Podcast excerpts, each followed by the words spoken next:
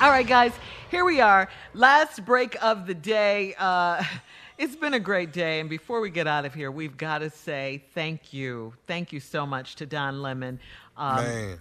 he always knows how to shed light on what's going on, you know, in the world at this The moment. truth, Yeah, at, the yeah, at this moment, and li- Mm. like his book says, this is the fire. He said it best. We are in the fire right In it. Now. Yeah. Right. Yeah. Absolutely. Yeah. I'm really pulling for Cheryl Underwood. I hope I hope this is Oh, yeah. Oh, brothers, listen back. to me.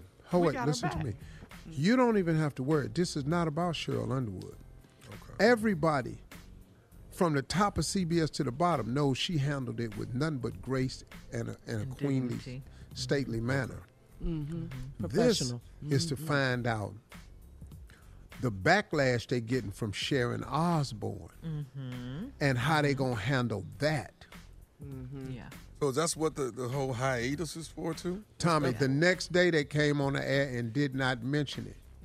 Right. Very and the brief. public is yeah, they going, mentioned- yeah. oh, really? Yeah. Mm-hmm. That's Yeah, how I y'all gonna watched do it. it. Apologize to mm-hmm. Cheryl?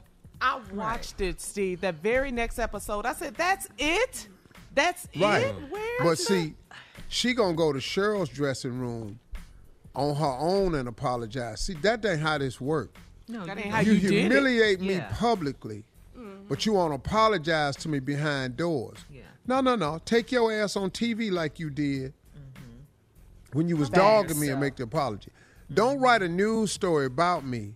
Then the correction be on the in the classifieds. Yeah, yeah. See, a little no. bitty See, retraction. yeah, yeah. No. Mm. Hey, that leads me to my closing remarks today because um, Yeah. I wanted to share something spiritual with you all.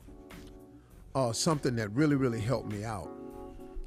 Uh, I was listening to Joel Osteen. It's really old, but you know, since I can't go to church, I, I go online and listen to sermons and messages and stuff like that. That's just my to keep my spiritual side just fed. I'm not saying I do it every day because I don't, but it just so happened the other day I was watching a film from Joel Osteen. And what I do is when I go to YouTube, I kind of look for the subjects that I think might apply to me.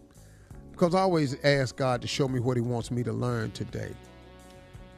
And um, I don't know if this was the subject, but it was something to the effect of controlling your atmosphere. And I said, okay, that's something I might need. And I'll be doggone if it wasn't true and I sure needed it. And I wanted to give it to you today you know, there's a lot going on in this world today that you cannot control. You can't control the news. You can't tr- control what people say, what people do, how people act. You can control what you allow to come into your atmosphere because you have absolute control over your atmosphere. You have control over your thoughts and your emotions. You can choose to be angry or you can stop being angry. You can be mad or you can decide to not be mad.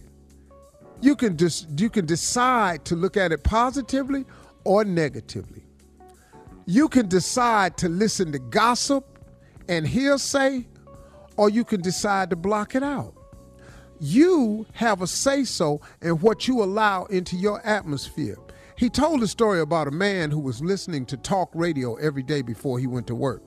And they would get into some spirited arguments, and he would be in his car just arguing his point with this talk radio show. Not that he was calling in, just getting mad at people's viewpoint, to the point where he came to work every day and he was in a bad attitude. And people at the job didn't want to hang around him, didn't want to talk to him at lunch because he kept bringing up all these controversial topics that he had heard on talk radio, and he wanted to voice his opinion. And people stopped hanging around him. And then one day he was looking for the talk radio on Sirius, and he messed around and he stumbled across Joel Osteen, and he started listening.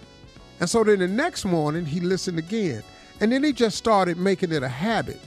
And all of a sudden, one of his friends at the office asked him, Hey man, what is it different about you? What are you doing? And he said, You know what? I stopped allowing outside interference to enter into my atmosphere.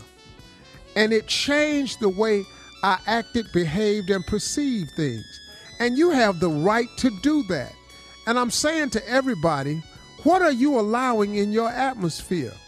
You don't need toxic relationships. You don't. There's no reason for you to allow a toxic relationship to exist in your life.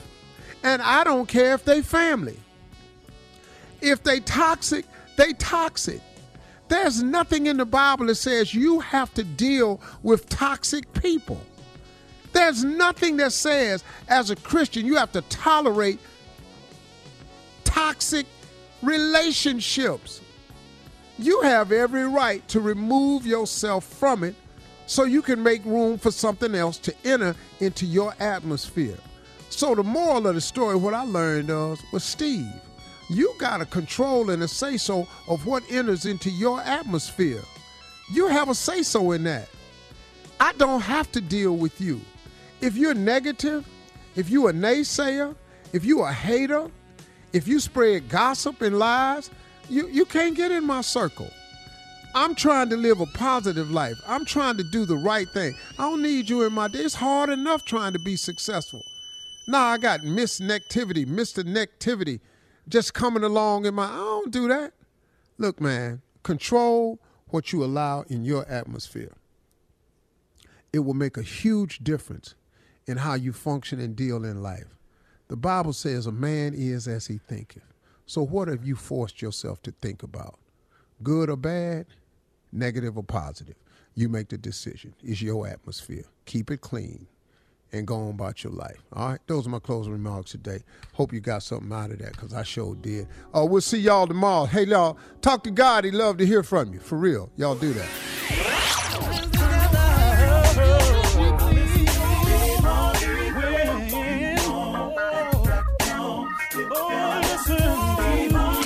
All Steve Harvey contests, no purchase necessary, void where prohibited. Participants must be legal U.S. residents at least 18 years old unless otherwise stated. For complete contest rules, visit SteveHarveyFM.com. You're listening to the Steve Harvey Morning Show.